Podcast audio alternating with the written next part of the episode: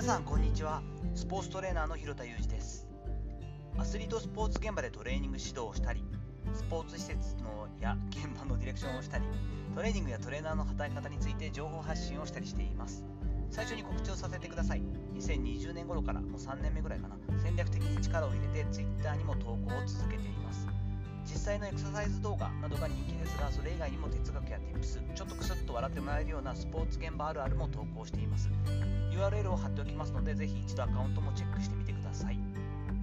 本日は自年性の人とつながろうというお話をしていきます。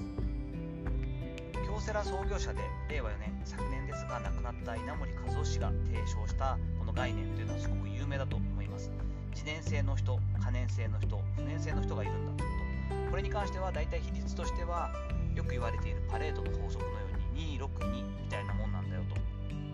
私は立ち流コンディショニングジム在籍中に2016年だったかな、えー、今日本維新の会の幹事長になった藤田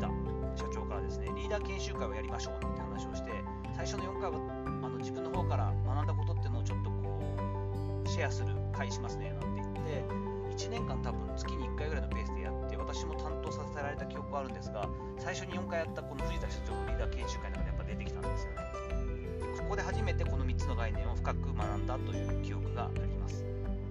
まあ、多くの人は真ん中の可燃性ではあるという話もありますよね。これさっき262の6の部分なんですけれどもただまあ組織とかチームとかを考えた時にどれだけ自燃性の人を増やせるかが鍵だというのはよく言われていることです。やはり262パレットの法則でいうとですねこの6の部分の人たちをどれだけこのトップの2の次年生の人たちが引っ張り上げれるかということによって全体の取り組み方が変わってくるからというような話だったんですよね。私のようにフリーランス的な働き方をずっとしてきた人間、そしてこれからもですね、ある程度、何て言うんだろう、インディペンデントコントラクターなんて言い方をしますけれども、まあ、契約に基づいてプロジェクトごとにあの他の人とこう力を合わせて戦ってって働いていくという形を考えるとですね、まあ、緩いけどビジョンや価値観の近い人とつながっていく必要は絶対にあるなというふうに思ってるんですね。その際に一つの指標というかですね物差しとしては相手が自燃性の人かどうかを見極めるようにしたいなと思ってお付き合いをしたりしています典型的な自燃性の人ってのは分かりやすくてですね明るく元気ですが名言層と言われるところがあってその上でエネルギッシュな人、ね、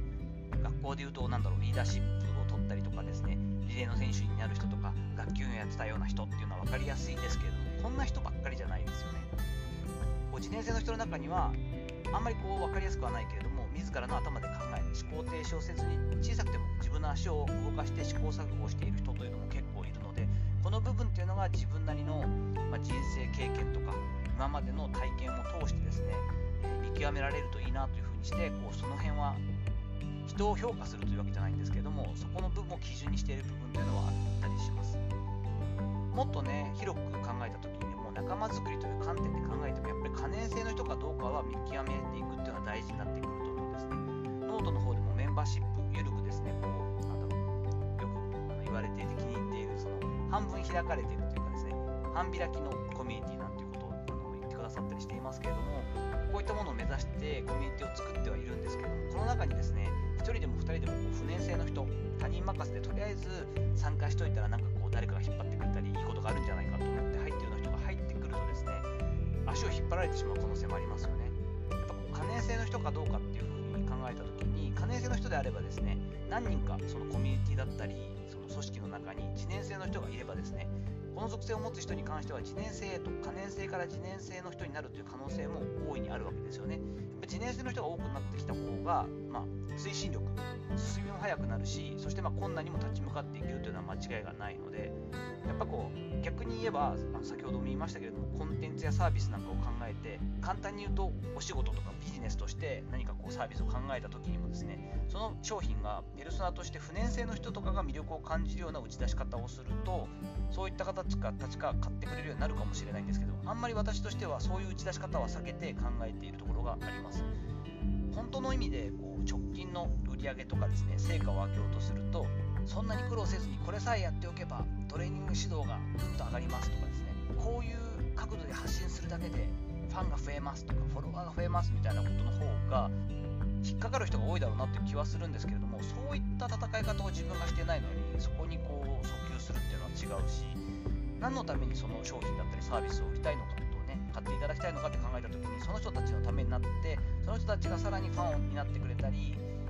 買ってよかったなサービスを使ってよかったなと思って広げてくれるようなこう息の長い商品とかサービスを提供したいっていうのがあったりするのであまり不燃性の人を対象にしたものにすると当然クレームも増えてくるしその後のつながりとしてあんまりこうポジティブな方向に行く未来が見えないと考えるとやっぱりこうそもそも不燃性の人寄りの可燃性の人も含めてこう考えないようにして可燃性の人もしくは自燃性の人に対するサービスをと考えるとパイは減るんですけれども先につながっていく可能性は高いですよね。なのでそういったところを考えてちょっと自分としては、えー、コンテンツやサービス自体も、えー、できれば自燃性の人そして自燃性の人になりうる可燃性の人に向けて役に立つものをポジティブになんとかこう発信していきたいなというふうに思ったりもしています。さていかがだったでしょうか。本日は自転性の人とつながろうというふうなテーマで、えー、京セラ創業者の稲森和夫氏が提唱した有名な概念自転性可燃性不燃性というところを絡めて私の考えをシェアさせていただきました。本日の話のご意見やご感想などあればレター機能を使ったりコメント欄にお願いいたします。いいねやフォローも引き続きお待ちしております。どうぞよろしくお願いいたします。本日も最後までお聴きいただきありがとうございました。この後も充実した時間をお過ごしください。それではまたお会いしましょう。広田裕二でした。